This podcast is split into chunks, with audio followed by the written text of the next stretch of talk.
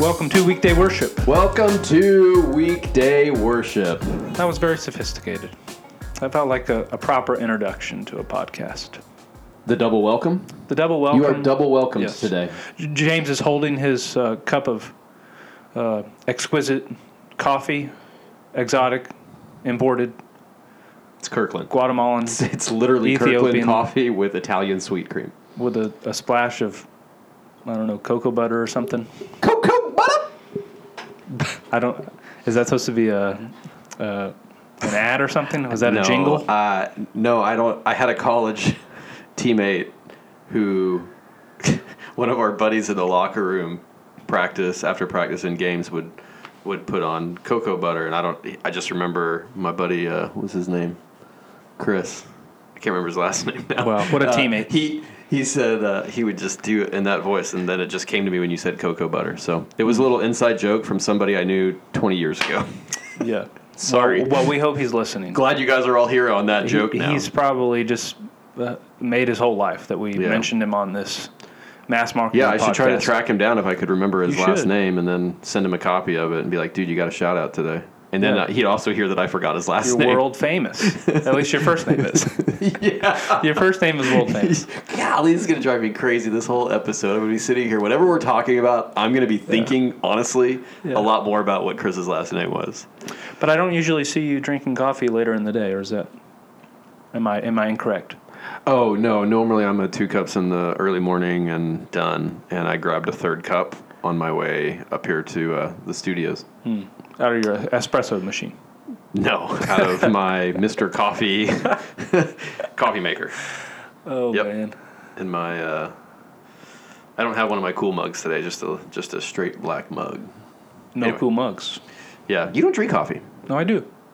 One cup in the morning. Do, every morning. One cup. Black, Yes. No cream, No cream. no sugar, Ever. nothing. Nothing. You go to Starbucks or Dunkin' Donuts or something like that and get black coffee, or do you get Mm. fancy coffee? No, I mean mostly I'm drinking at home, out of out of the pot. But when I'm feeling, I'm sorry, you're doing what with pot?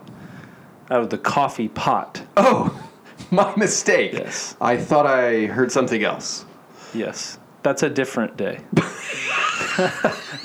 oh boy. Yeah. I don't know what I'm going to do about editing on this one now. You've presented me with some ethical dilemmas here. What? Do I just let what? Huh? I use potting soil at home. What are you talking about? oh, wow. this is eroding oh my gosh. Yes, but but to your original Anyway. question, when I'm feeling uh, like a like a scholar or a European Mm-hmm. intellectual, I like to go and get a cup of coffee at a place called the Forgotten Coast, which on Peachtree Industrial Boulevard, kind of skirts the the border between Berkeley Lake and Decu- I mean and Duluth. And they Peachtree have, Industrial between Yes. Berkeley Lake and Duluth. yeah, Okay. And it's called what? The the Forgotten. Forgotten Coast. It's called the Forgotten Name. Um, the Forgotten But they have the best pour overs. Um, that Oh. rotates every Oh, week. wow. Okay, with from different imported from all over the world. Oh my Okay, gosh. I feel like unbelievable coffee. I feel like this is a secret homage to Chris Beard. Or No, no, no. I took Chris Beard there one. I, I don't, Maybe Alex I don't like doing coffee around. Chris. He's very judgmental with the. Yeah, he's a, he's a little persnickety about but his if, coffee. but if Alex Ellis is listening, he's also a fellow big time Forgotten Coast fan. well, he lives close to there, so right. He does, So, a little So I bit, bet he can. I bet he can make that A trip bit. One of my buddies at seminary, his family owns that place. Oh, really? Yeah, so Interesting. Good folks. Yeah. So when I'm feeling snobby, I'll go get a six dollar coffee from there. That's where you want to take your bougie self. Is That's where I like to Uh, listen to a little classical music and cross my leg and read a tome. we talked about we talked about music last week, and you didn't mention classical music. We were talking about CCM. Is that not classical I don't music? think it should be mentioned in the same conversation. classical as Christian mu- classical, classical Christian music CCM. classical Christian music is J.S. Bach. Okay. Not just abbreviated it to JS. That's uh, Johann Sebastian. For those of you who didn't know. thank you, Yeah. you musical theorist. Yes. um, so you go up there and listen to classical music, like on your headphones? Well, I'm just saying when when I when I when I drink a nice cup of coffee that I've paid too much for, then I like to I like to to bask in the ambiance of that. Oh my of gosh. that activity. This is one of the most non Caleb Caleb things I've ever heard, I think. How is this not? You can't imagine me in a coffee shop reading a book, listening to classical music. On your headphones, is that what we're saying? Yeah, yeah, yeah. So like you, you put the AirPods in or something? Yeah. And you put on the playlist. And I, and I, What's- and what's I the- read read bobbing. What's the pl- Yeah. what's the uh, what's the playlist called? What's my playlist called? The, the classical playlist. Do you have a title for it on your on your phone? oh, I have a few. One of them would be just straight Brahms, who's my favorite classical composer. Which you probably don't know who that is. I'm guessing. he was thinking of something to say. Bra? Brahms. He's my bra. Brahms. Brahms. Which shout out to the McCulleys. They sent me a beautiful statue of Brahms, a picture of a statue of Brahms at a place where he used to visit in the summer when they're while they're in The Germany right now. McCauley's sent me, and I told them to send it to you, Mm-hmm. uh, a photo at the front of the church that a church that um, Bonhoeffer. Yeah, they sent that to me too. Yeah, Yeah. yeah. Very cool. Very cool. Yeah, yeah. All right, we're, cool stuff. digressing into high culture here. but what what are we talking about today? Uh, I'm not even comfortable talking about Editor in chief. uh, our our bodies. Is Why is that funny? I don't know. You don't like is. talking about your body? No. what should I? I don't know. Did God give you a body, James? Uh, I like talking about my body while sipping on a cold pour over from the Remembered Valley coffee shop, Wow. whilst listening to you can't even think of a, composer. You can't even think of one. Yo Yo. Yo Yo Ma. Yo Yo Ma. Yeah. Name one rendition of Yo Mo Yo Yo Ma. Rendition. That was a really good movie with Jake Gyllenhaal. See, you're the movie guy. I'm the, that's, I'm that, sorry. Now, now, now you're gonna now you're gonna big dog me because I, I I don't know any. Um, Mo- I'm not a movie guy. Bodies. Yes, we're talking about our body. Would it be inappropriate to name? Never mind. The episode. I had a I had a John Mayer song pop into my head. Oh my God. As, like, the title for our oh episode. Oh my gosh. That would not be appropriate. I just decided. Which he for a long time hated singing. Interesting. John, he got to the point where he thought it was the cheesiest, worst song he had ever written, and he hated having to sing it. I don't disagree with him. Uh, we got, now there's an episode. I could John do Mayer? a whole episode on a theology of John Mayer's music. a theology of John Mayer's music. Uh-huh. The philosophy of John Mayer. Yeah, I could do that. Hmm. But I think that would be a, a very niche. But instead, we're doing We're talking about body image. body image. So I, I, t- I taught a, uh, a class on sexuality and identity Mm-hmm. at Generations a few weeks ago. Yes, sir. And Did a good job. I hope so. It was good. I hope so. Helpful. But I had a section on body image, which is obviously broader than areas of sexuality, but definitely includes it. And I thought maybe working through that section a little bit in a podcast format would be really helpful to a broader audience because who in the world doesn't deal with body image? Only the disembodied. That sounded like philosophically deep, are but it Plato? wasn't at all. I don't know. James, do you deal, do you deal with body image? I suspect, yeah. Yeah. Yeah. Do you feel like that? I'm not real conscious of it all the yeah, time. yeah, yeah. But Do you feel like when you're younger it was more present or it gets present as you get older? it probably comes in waves. Yeah. It's a different thing, I think, probably. Yeah. There's not as much. I mean, I can tell you like, like you like, do I deal with that still? Yeah, I mean, I guess so because like I intentionally have changed some eating and exercise habits recently, partly because I felt and I felt yucky and didn't like looking at the way I was aging. if I can say it that Uh-huh, but it's way. probably like like the way I think about it is both the young and people getting older they they're both experiencing it, but a lot of times it's a little different. no, very different. Like when you're younger, it's more comparing yourself to your peers, mm-hmm. right? In terms of a very uh, hyper focus on aesthetic and what your muscles look like as a dude, as a young teenager, or you know what your body looks like as a yeah. you know, in in much more of a a sexually tense atmosphere, if that makes sense, when you're younger, I think.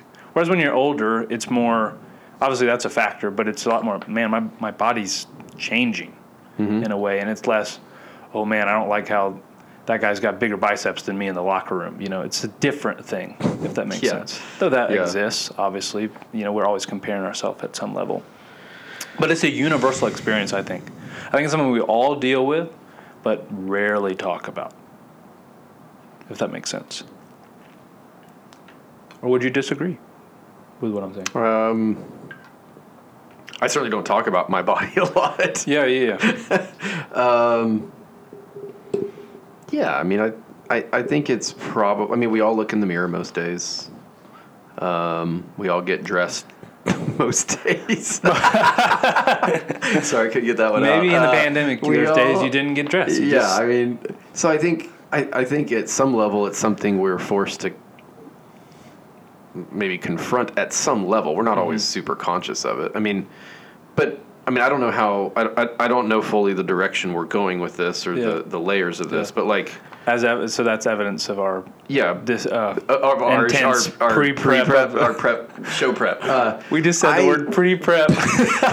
we don't do prep or pre-prep much. Uh, no, you do prep. Uh, I, uh, I, but like I'm, I'm very aware most days of like my baldness, let's say, or my like hairline and uh, Mm-hmm. Yeah, yeah. that isn't really there, or you know, I get annoyed that I can't grow a beard. Um, or it's like those are I don't know if that would be body image per se, but I'm aware of those facial things because Yeah, that's yeah. part of your yourself you see regularly yeah. in the mirror and so forth. And, and Um, so they're all. Everyone has their unique issues. Yeah, sure. bod- but everyone's dealing at some level with uh, that kind of shame of their body in some way. yeah, even just the irritation of like one of the places I'm made aware of things like that is like again you get dressed every day and pants fit differently.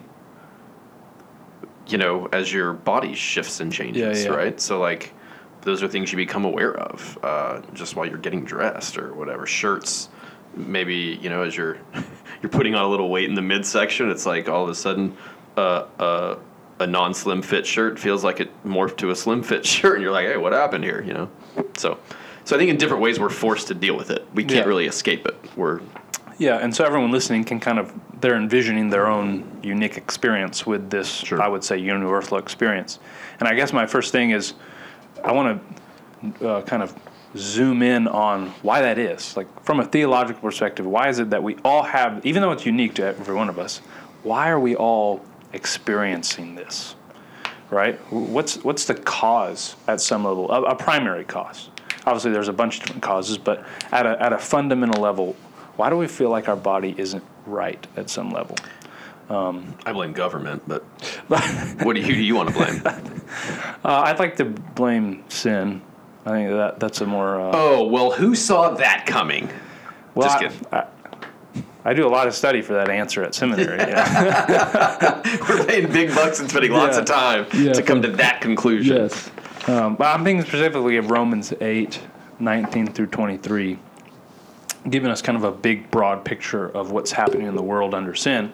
It says, For the creation waits with eager longing for the revealing of the sons of God. For the creation was subjected to futility, not willingly, but because of him who subjected it, in hope that the creation itself will be set free from its bondage to corruption and obtain the freedom of the glory of the children of God. For we know that the whole creation has been groaning together in the pains of childbirth until now.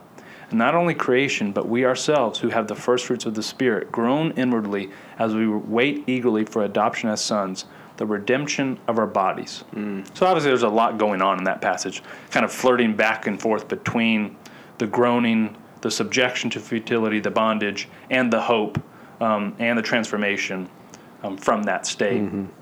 But I think the the purpose of what we're talking about, the, the passage is telling us that we know creation is damaged. It's it's kind of marred. It's it's broken at some level, and uh, and not only I think I think this passage is always focused rightly in some ways on kind of the outward creation that all of creation is, is under sin in some way, but it's also talking about and as as as evidence of our redemption of our bodies here that us as created beings.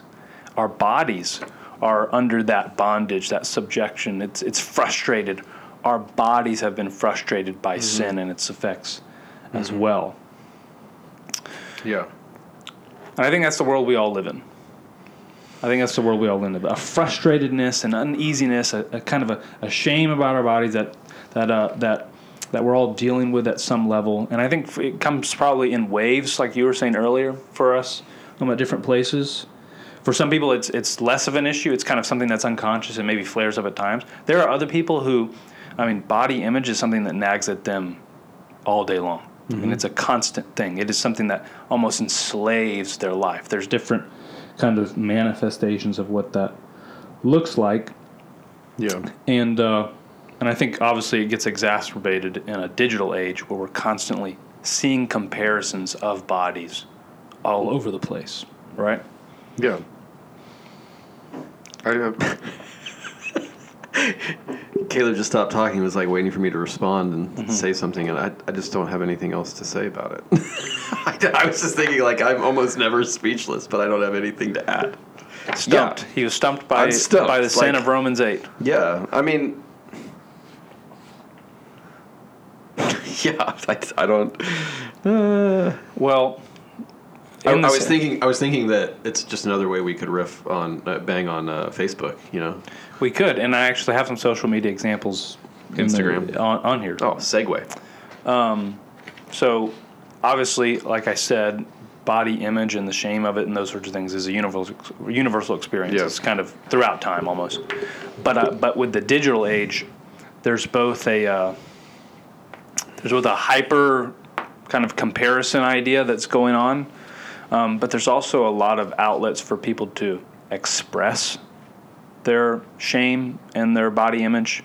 Um, this has nothing to do with this is a different social media platform, but one of the things I did in preparing to think about how people universally are experiencing body shame is there is a James. I don't know.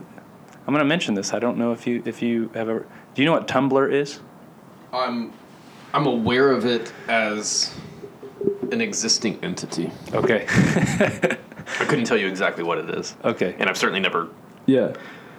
been on it, used it. What, I don't Okay. even know what the proper Yeah, it's, a social media platform. Okay. Okay. Is it a it's been around, app or something? No, it's been around for a long time, and uh, it, it it has become at some level a place for people to gather around certain ideas or groups Okay. or uh, expressions. Um, so it's a it's a place where a lot of people go to express themselves, um, both positively and how they're feeling at some level. It's it, uh, they get to kind of un- unload a lot of things on Tumblr. There's it's a deep it's a deep world. That's not what every other social media well, platform well, it, is. it's just different. I, younger people who are listening to this will know what I'm talking about. Okay. They, they will. And um, so I went on that site knowing where a lot, knowing a lot of this goes on at a hyper level, and just was typing in body image and uh, hating my body and those sorts of things, and seeing what, what groups were coming up, and seeing people reading hundreds and hundreds of posts of people explaining how much they just hate their body, they can't get over themselves, and and um, and was just struck by these people willing to just unload all of that on the internet, just kind of almost crying out to, to express their pain in their body image. And, and things obviously that are that we talk about a lot that, that kind of come up when you think of body image like weight or or something like that. Mm-hmm. But but particularly in the younger generations even things like like acne mm. an area that again when i was growing up it was some, something that a lot of teenagers dealt with but it was never talked about. Mm. It was something that Well, like such a sensitive thing. such a sensitive thing, Yeah. an absolutely sensitive thing, and yet it was just it was just a subject that was never kind of brought up, like how you're dealing with that. Um, and uh, so, uh, like that was one of the communities on this Tumblr site that I just uh, just blew me away of people unloading that. And I'll read one of the quotes from that I found just to express this the brokenness that people feel about their bodies, even the area of something that we don't even talk about much, which is which is acne. This is a young person on Tumblr, and they said, "I've spent so much time trying to do research on how to fix my face, hours on YouTube and Google, even TikTok, to try and see what works for other people. I'm tired of both avoiding my reflection yet also staring at my own acne in disgust. I'm tired of my mom looking at my cheeks instead of my eyes when she speaks to me. Hmm. I'm tired of not wanting anyone to look at me because all they'll see is redness and cysts. I have never hated my appearance this much before. God, so sad. And yet, I mean, I think there's a lot of people that feel that exact same way, but they never get to express it. It doesn't get to be talked about a lot. Um, but yet, Like I feel that. yeah, Like I feel I, that. feel like you were reading that, and I just like I, I feel emotional hearing you read it. Like Yeah. God, it's just like takes me to.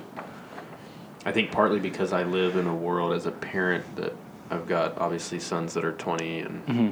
16, two twins 16, one heading into kind of puberty at 12. yeah, yeah, My daughter, and you know, it wreaks havoc on boys and girls. It's not. This Absolutely. Isn't, this isn't like a unique thing to girls. It, Yeah. it might feel exaggerated with girls, I think, and I'm, I'm more aware of. Like already at not even eight years old, you know, she's lost a number of teeth. She's in that stage of like yeah, losing yeah. teeth, and so um, the way that she can sometimes be self conscious about that, sometimes um, her voice is real kind of a little deep and scraggly, and Yeah. people have made comments. It's it's amazing how people will make comments about things like at school or something like that, and then she internalizes that. Mm-hmm. You know, in the way that it starts Yeah. to shape how. So she'll say, "I hate my voice," and I hate you know yeah, when it's like that that's one of those things I just so love about Reagan. It's Yeah, like yeah, like she has this very distinct and I think really cute and adorable voice and um and so like when you read that I think about it as a dad who's got kids at different stages of they're heading out of into this or they're in it right now and and Yeah. knowing just that there's a lot of this that goes on yeah, and, and it went on in me and it does at some level still go on in me. everybody. I mean, from people who deal like even with, with with an issue like acne, people who who deal with it severely, but even the smallest pimple can like wreck your day. It can wreck your world. It can. I- I like, mean, all I these was- little things. Like right? I, some of us, I don't know if I'm the only one who experienced this during since COVID. Like in wearing masks, I started to get a lot Yeah, of yeah, yeah. like Yeah, yeah. zits and stuff around my mouth, face area because of the sweat that would be under the mask and stuff like that. And like, and it just took me back into this world of like ugh. having that constantly on your back of thinking how people are you, you know like the Feeling only what, conspicuous. when, when i think about something um, as detailed of an issue as acne. It points me back to that universal experience that i'm seeing in romans 8 of frustration and shame. Yeah, those two words. The guttural. Frustration and shame and shame. I think those two things can can really come out. This And- episode's making me sad. we need to take a break for one of our sponsors to make us feel better. we can do like the SNL commercials where they do they do a parody at some level.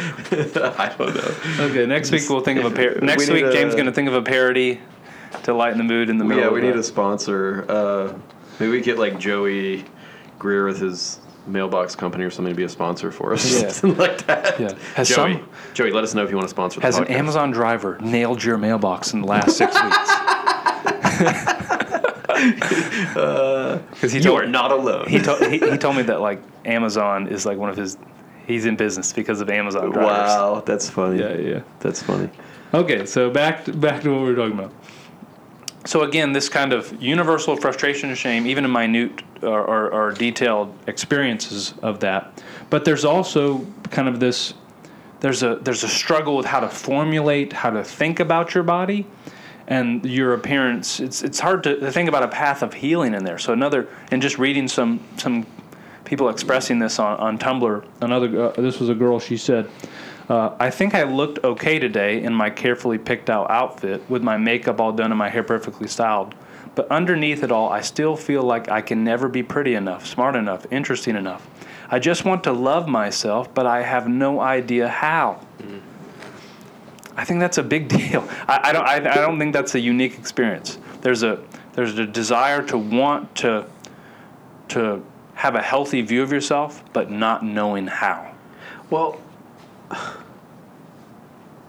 I, I, maybe there is this this uh, you know there's that she says it and this is common in self-esteem world that we live in right so in terms of the psychological emphasis on that and Mm-hmm. um, I just want to love myself um, we would know I think theologically that Yeah. the goal should not be to love ourselves more Yeah, that's not the end goal, right? yeah the, But having a healthy view of yourself is really is important. good. Which I think, for me, that's tapped into a little bit through. You know, Tim Keller has a book that's on humility called Self Forgetfulness, or the Yes, uh, the freedom of the freedom of self-forgetfulness. self forgetfulness. Um, so uh, C.S. Lewis says it that way in one of his writings, where he says, "Oh, to be free of myself, but for a moment, would be like a cool drink of water in the desert." Mm-hmm. You know, and that to me is like the loving myself. I think is the the, the cultural idealized uh, maybe resolution of these things, but I Yeah, think yeah. probably a, a more faithful idealized is like to not to just not be aware of myself. It's a side way. effect of a bigger problem, I think. Yeah, and I, I think that's the thing is like I don't want to be around strutting any more than I want to be around like Yeah, self conscious, right? Of I just course. want to not be thinking about how I'm being perceived, how I'm how I'm looking to people, what Yeah. impression I'm creating, what's you know what what what brand I'm you Yeah, know Uh, curating or whatever. I just don't want to be so self consumed. Yeah. I, yeah, I, I agree, and I think we'll we'll get to we'll get to how we. get Sorry, there. I'm jumping ahead. My bad. But the, I think that Let's the keep po- groaning. The point of the universal experiences of frustration and shame about our bodies and our image is, I think a lot of people recognize this is a bad cycle. This is a bad way to live and view others and view myself and like it, it- it's th- there's something wrong with this cycle, but I mm-hmm. don't know where to start mm-hmm. with how to fix it. Yeah. And I think that's I, I think there's something to that, mm-hmm. like across Christian, non-Christian, at some level.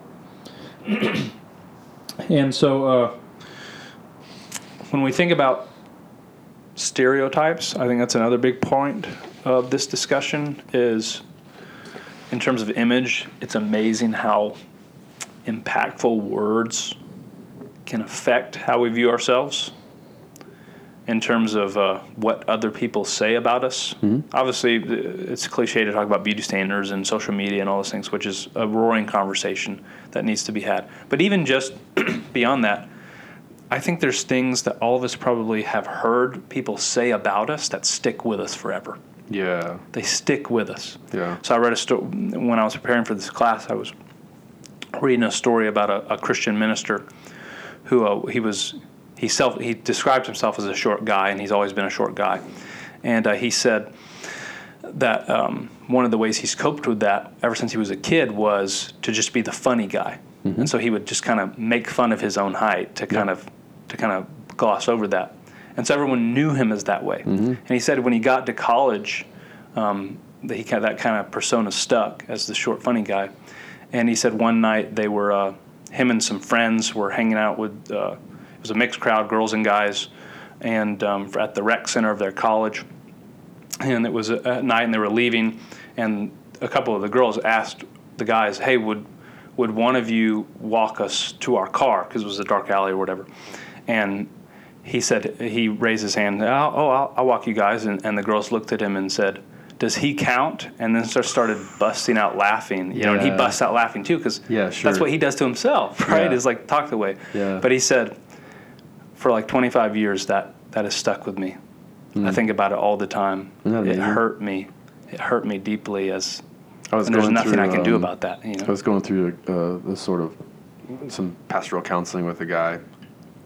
Is probably a good maybe seven years ago now, uh, something like that. And um, we were talking through some different things, and he was talking about you know when you when you talk to um, when you work through people's kind of deep rooted issues, you inevitably start to dig into family of origin and things that and, and most often it's about things that mom and dad did or didn't do and things that they shaped better or for worse into you and those kind of things. But a lot of you know parental wounds or things that you're dealing with. And but this this one guy in particular so much of his uh, so much of the the injuries that he carried from his family of origin was from his older brother and it struck me as kind of like just like man I, I I'm a younger brother I've got three older brothers but I didn't I didn't I guess it was one of those first times where I was reconciling with like man the things we say to our brothers and sisters really really matter yes. and um, and there was some insults that were like in this vein against that brother, um, and, and and it triggered some memories of my own mocking of one of my brothers, mm-hmm. and it was one of my brothers who. Um, uh, I, honestly, the funny thing is like wasn't even overweight, but I like my body image issues or my growing up. I was the I was the little one, the scrawny one, the skinny one, the you know. So like I, I didn't. So that stuff was I was conscious of. Well, he was uh, one of my brothers that that the rest of us would would make comments about him being fat or overweight, and he wasn't even like it wasn't even true about him, you know. But it was just like maybe compared to me or whatever, or and so we created like we would we would make these comments and whatever. And um, what was interesting was that came back to my mind during this counseling session. And uh, like the next week, we were going on vacation uh, with my my whole family. And so we were at the pool one day and that, and I just felt convicted by the Lord that I needed to go back and, uh, and repent and apologize because I didn't know how I might have adversely impacted him, recognizing that this was a guy actually much older than the, the guy that I had counseled or was meeting with. He was like in his 50s Yeah. right? And he was still remembering things that his brother had said to him 40 years before. And Yeah. It was like, whoa. And so I apologized. I brought some of that up, and I said, I don't even know if you think about this or whatever. And and um, and so I just was like, bring it up to apologize. So I just want to ask your forgiveness for that. And he got very emotional as we were talking. He was like, I think about it every day, and it's it stays with me, and it's hampered me from the time we were. And it was just like, like, and I felt the weight of this. Like, man, as a stupid little kid, you say these careless, thoughtless things, thinking you're being funny or needling or whatever your brother. Part of it's out of your own self defense or, or whatever. And, and you find out that, like, man, 25, 30 years later, this is still hurting Yeah. my brother in some way. And it just felt like so, ugh, how, how just messed up that is, you know? Um, but it, I, I don't know. I wonder. I, I suspect anybody listening to this has stories like that. Yeah. Things that people said, like the one you were talking about, that have stuck with them for a time, that have landed in a certain way. Yeah. And here's the other thing. I bet most of you have been a part of that with somebody else, like where you've been on the saying end Yeah. of some things. Yeah. And you just- probably forgot. You you probably didn't yeah, know maybe you don't said. remember. Maybe you do. I think it's a worthwhile thing to think about that. Man, I wonder Mm-hmm. if there's anybody in my life who I would have participated in that kind of thing, who I could go back and maybe make make life, maybe bring some healing to that person. Yeah. I I just found that it was helpful for me and my brother to actually have talked about that, and I wouldn't have known that it was still impacting him that way otherwise. So anyway. For sure. Yeah. So powerful. Yeah. Such little things that are so powerful. So, we- so we talked about that a universal feeling of frustration and shame with our bodies and our image, whether it be from the things we're seeing in our own bodies, the things we're comparing ourselves to, or the little words that people say to us. One of the last things, and I feel like this is like the Debbie Downer episode of It's a good follow up to CCM. a weekday worship. Yeah, yeah. Is that this that is just weekday. This is, this is to not us. weekday worship. This is weekday wallow. Weekday Wallow. well, that's the alternative title. Weekday Wallow. But is uh, uh, the, the kind of the last kind of universal experience to, to think through is death. Something that screams to us that we're frustrated and we're really in shame did bring us down there. is that here like we're all going to die. There, there's my there's my theological Boom. Sleep tight, everybody. nugget of, of the day.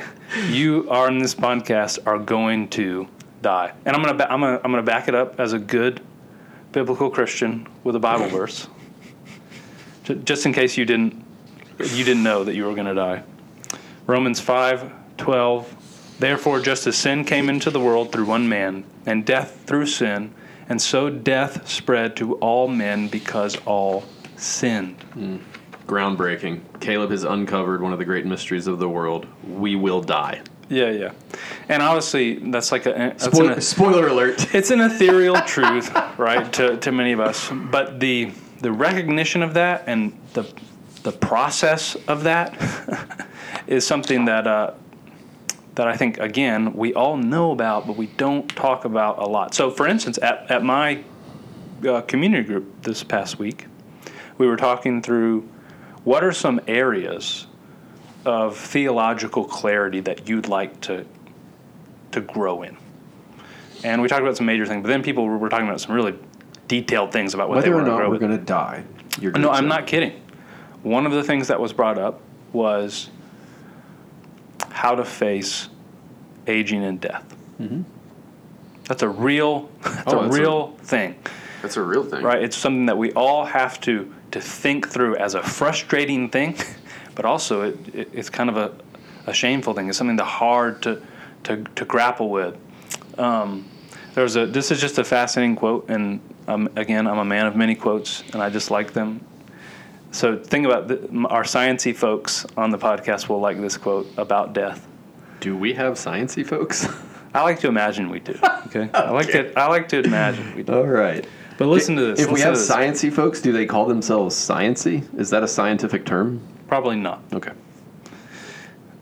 So this is from Bill Bryson, the scientist. He wrote a book on the body, and uh, he says we shed skin cells copiously, almost carelessly, some twenty-five thousand flakes a minute, over a million pieces every hour.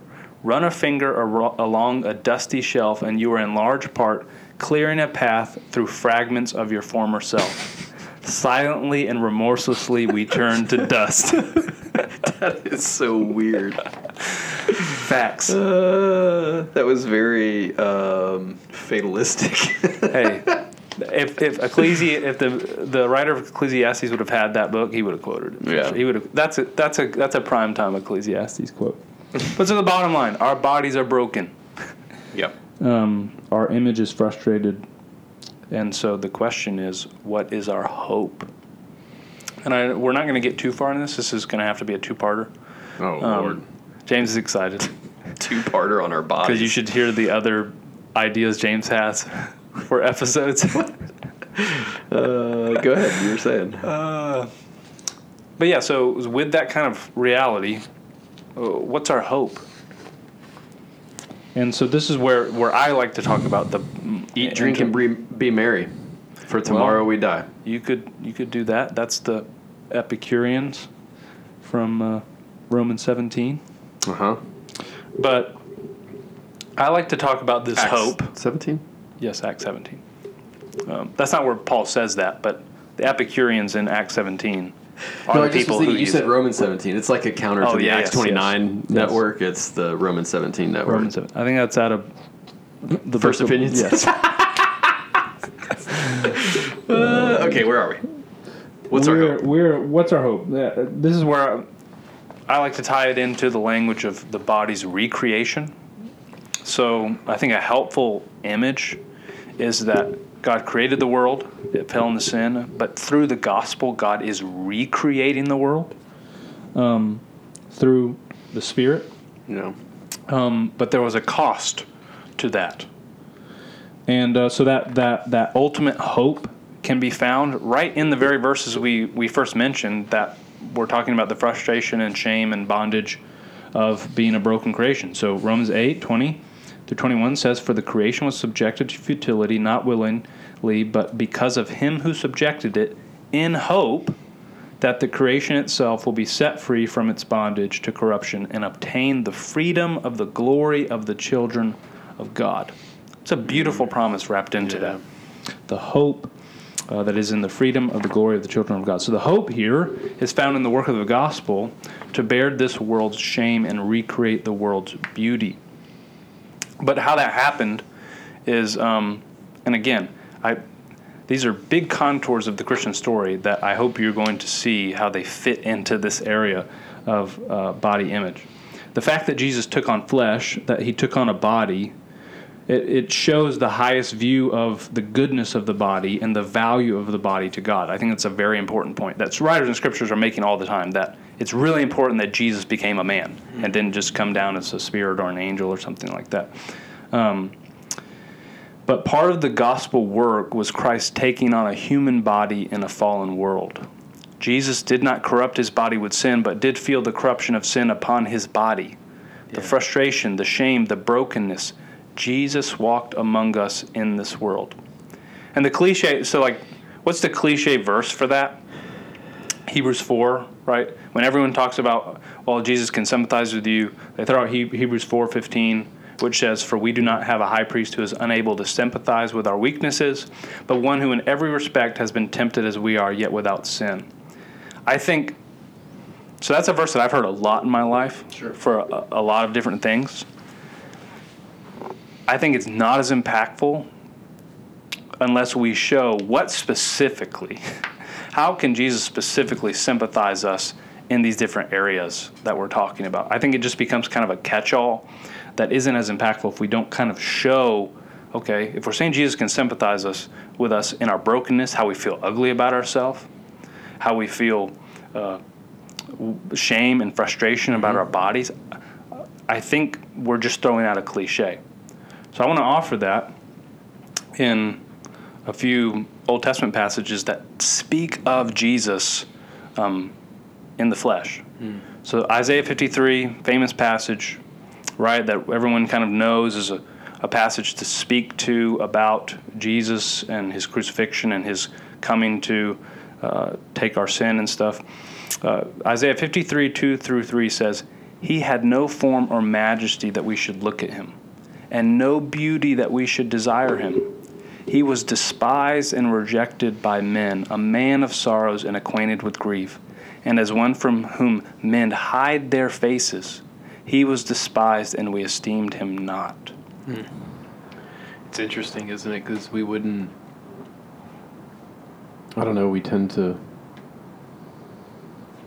We probably all have our own image of of Jesus in our minds when we think about him, and it's funny we even sing or talk about seeing Jesus, beholding his beauty, his glory, his majesty, and in a sense, we're talking about the not his physical appearance because we don't know what that was, right? We're talking about the sort of the character I think this is talking about spiritual of, Jesus his physical and- appearance as no, well. this is, but I'm saying like I- I'm saying we sing about that, but it's kind of more ethereal. Yes, yes, and we yes. don't have an actual concrete image of him that we might imagine him looking a certain way Yeah, or yeah. And I think what Isaiah 53 is telling us is that you know, I mean, we we do read in other places, uh, you know, Saul, King Saul was was uh, extraordinary in his stature. He was taller and more handsome than the Mm-hmm. Yeah. other men, right? When Physical when- beauty is mentioned like it's mentioned there. Joseph is identified as a really good-looking man, right? Yeah, Um, we certainly see women who are called beautiful uh, in appearance and, Mm-hmm. Yeah, yeah. and and so forth, and those who are not. Yeah. Um, you know, like there's that juxtaposition between Rachel and Leah that's drawn in Genesis, Mm-hmm. where uh, one was was more captivating physically, the other was, you know, Yeah, uh, yeah. I think it characterizes her as having weak eyes, uh, um, and and that she wasn't much to look at, I Yeah, guess. And um, and so I say that to say when it says that Jesus had no beauty or majesty in him that would Mm-hmm. attract us to him, uh, nothing in him that we would desire him. I like. It's not because it, it, it it's not the Bible doesn't say that because the Bible has no conception of that. The Bible's Yeah. saying it specifically. Like Yeah. it's it's emphasizing that Yes, absolutely. Um, I think you're 100 percent right. it's helping us to understand that Jesus wasn't. Let's say it this way: it's not telling us that Jesus is hideous. I think what it's probably indicating is Jesus was very ordinary. Yeah, he was not. appearance. He was not the pinnacle of Yeah, perfection. there was nothing that would draw you physically to Jesus just by his appearance, and so uh, it doesn't make me think he's particularly unattractive. It just he's just a normal guy. In, Yeah. in the in the embodied sense, like the, Yes. the, the, the, the, physical yeah, appearance sense. I think that's what's going on in verse two, and then I think in verse three you get to a part where because of what's happening to happening to Jesus as he's being whipped and carried Oh. along to the cross, that it makes it worse. It, Oh. it makes his image marred to the point of it says they hid their faces from him. Yeah. to where he was not even wor- they, there was no self-esteem no nothing left in jesus to say look at me from a bodily perspective it was all torn in two It was like a like he would have been uh, certainly at that point a repellent. Yeah. Uh, people of hid their face from him. That's a that's a striking line. Yeah. he knew what it was like to be ugly i think is the affirmation there in verse 3 in that experience. And i think isaiah 52 goes even further. Isaiah 52 has, pa- has a passage which is doing the same thing giving us a picture of jesus. Um, and it says isaiah 52 14 as many were as as many were astonished at you his appearance was so marred beyond human semblance and his form beyond that of the children of mankind so in that crucifixion and all of the torture that came before that, Jesus' body became so disfigured in that moment that he was beyond human resemblance. He couldn't even be recognized as an image bearer, the text says. Mm. He's beyond the, that of the children of mankind. The brokenness of a sinful world stripped any creational beauty from Jesus in that moment. He knew what it's like to feel so inhumane, so disgusting, so ashamed.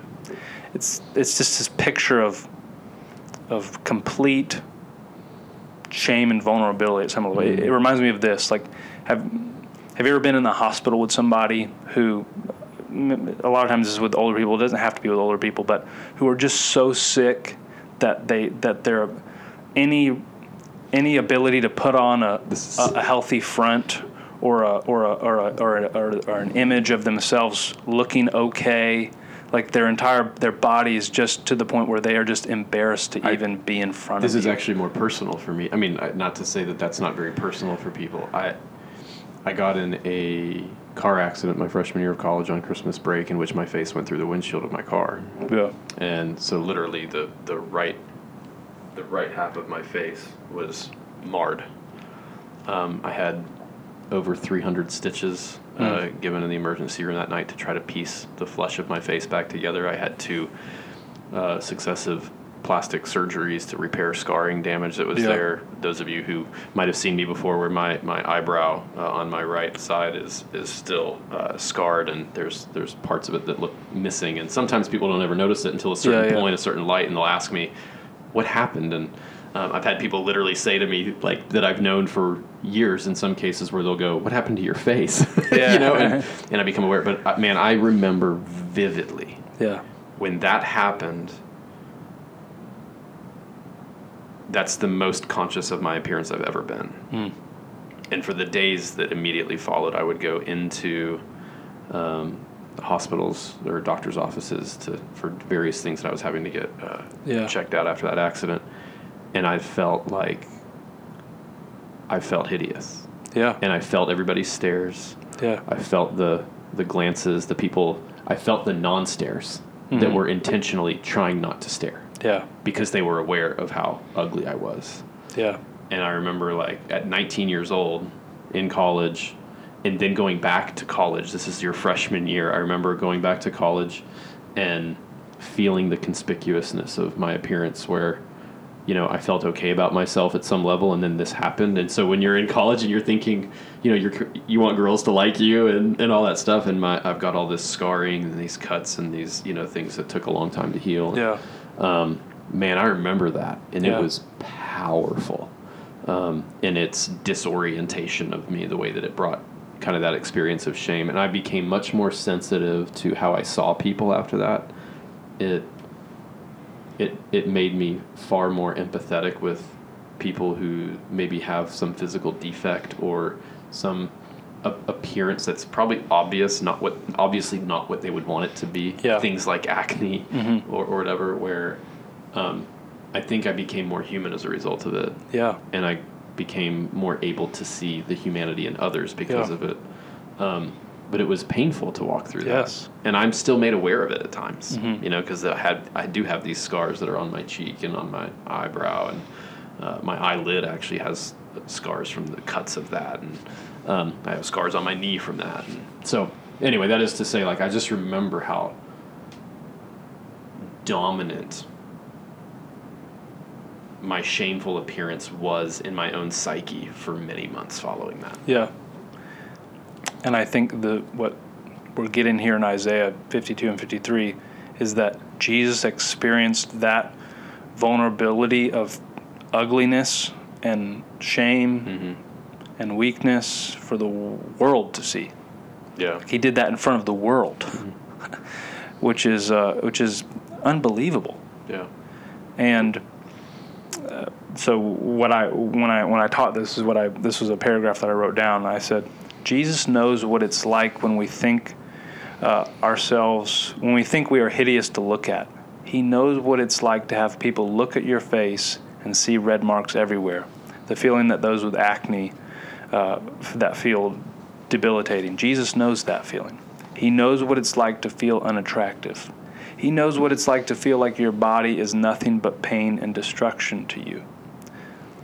And I, I, I don't really, I honestly want to stop there. I, I think a lot of times we move too quickly past sitting in that place with Jesus and we move on straight to the to the resurrection, what he offers and, and mm-hmm. brings to us and all this stuff without appreciating The redemption of our bodies. well we don't want to move on. well to we, that. we Okay. move on to that quickly right but you want to sit in the agony for a week. I think we do because it's a lot of times we sit in that agony all by ourselves all the time, forgetting that there's one who sat in it with us. Yeah, who went before us into it? Yeah, who knows the feeling that you feel when he takes on a human body and a human mind and a human will, and he experiences to the utmost degree the frustration and shame of what that feels like. And he's the only one that never deserved to feel such a thing, Yeah. which is a uh, adds a whole nother dimension to to that reverence. But I just want everyone on this podcast to know whatever your body image issue is, Jesus can relate to it. Jesus can relate to it. Jesus relates to the universal experience of frustration and shame in a broken creation. Yeah. So next week we'll talk about redemption of the body, and because of Jesus sitting in that shame with us, actually giving us the resurrection from it. Um, I know that's kind of a, a weird way to end this, um, but I think it's worth sitting in, and I, and I want everyone to kind of think through their own issues in this area, and maybe invite Jesus into them at some level. It's amazing how compartmentalized we can approach our relationship with God, right? Where this does this seems distant from spirituality, and part of what you're saying, I think, rightly um, and meaningfully, is that this is not detached from. This is deeply embedded. Like spirituality is a part of this, Yeah. um, and this is something that we can, like you said, invite Jesus into, and actually, our fellowship with Christ can be deepened by our own awareness of His having gone before us into this, of His ability to sit with us in the tension of this, yeah. um, and relate to us, and and and walk alongside us, and um, and then you know we'll get into the positive side, like you said, next week, but. Um, but allowing our lives to be truly fully integrated where we are whole persons not compartmentalized component parts of persons Yeah. um, is a real important part of this so Yeah. Well, we'll see you next week for the body part two. it's like uh, espn the body issue is that a is that espn I don't think that's that what we would body want to direct our people towards. but that's a good title for the episode the body issue Sure.